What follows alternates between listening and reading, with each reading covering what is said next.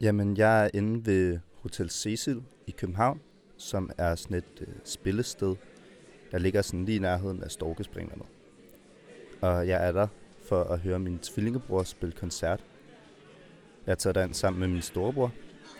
Øhm, og vi har ikke hørt ham spille, siden han tog afsted på højskole.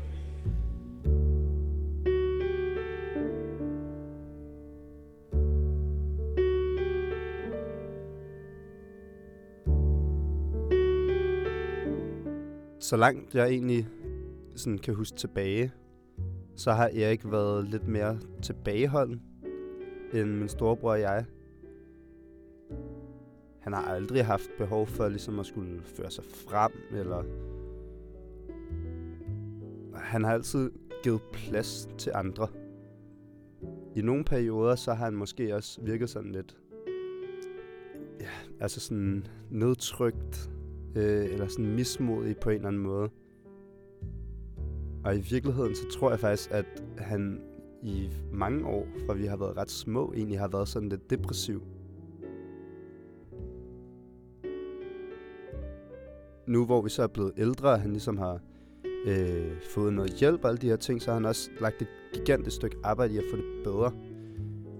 Øhm, og da han så ligesom fortæller, at han vil tage på højskole, så øh, bliver jeg meget sådan spændt på hans vegne, fordi han har brugt mega meget tid på ligesom at, at lukke sig lidt ind omkring sig selv, og sådan arbejde meget med sig selv. Så det var mega spændende, at han skulle afsted på højskole, og nu skulle vi ind og høre ham.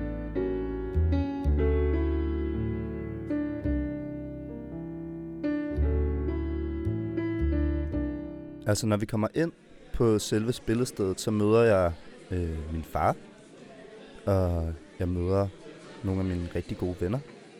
Det er sådan en turnéaften, de har med hele højskolen, så der kommer til at blive spillet en hel masse forskellig musik. Stemningen derinde er rigtig fed. Jeg kender jo ikke ret mange af dem. Jeg har været på besøg, men det er som om, at de alle sammen godt ved, hvem jeg er, sjovt nok, fordi Erik han er min tvilling, og vi ligner hinanden. Så det er som at stå i en, en hel koncert-crowd af, af venner.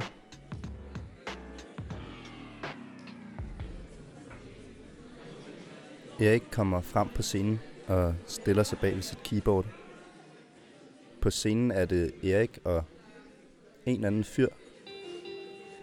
Og man kan mærke, at, at der er sådan en forventningsfuld stemning øh, nede, nede hos publikum. Og så går de i gang, og så er det bare noget af det mest lækre jazz, jeg har hørt. Og man kan mærke, hvordan hele publikum ligesom står og bliver forelsket i de her to unge fyre. Øhm, og det var helt vildt at se min bror stå der og, og forføre øh, hele salen på en gang.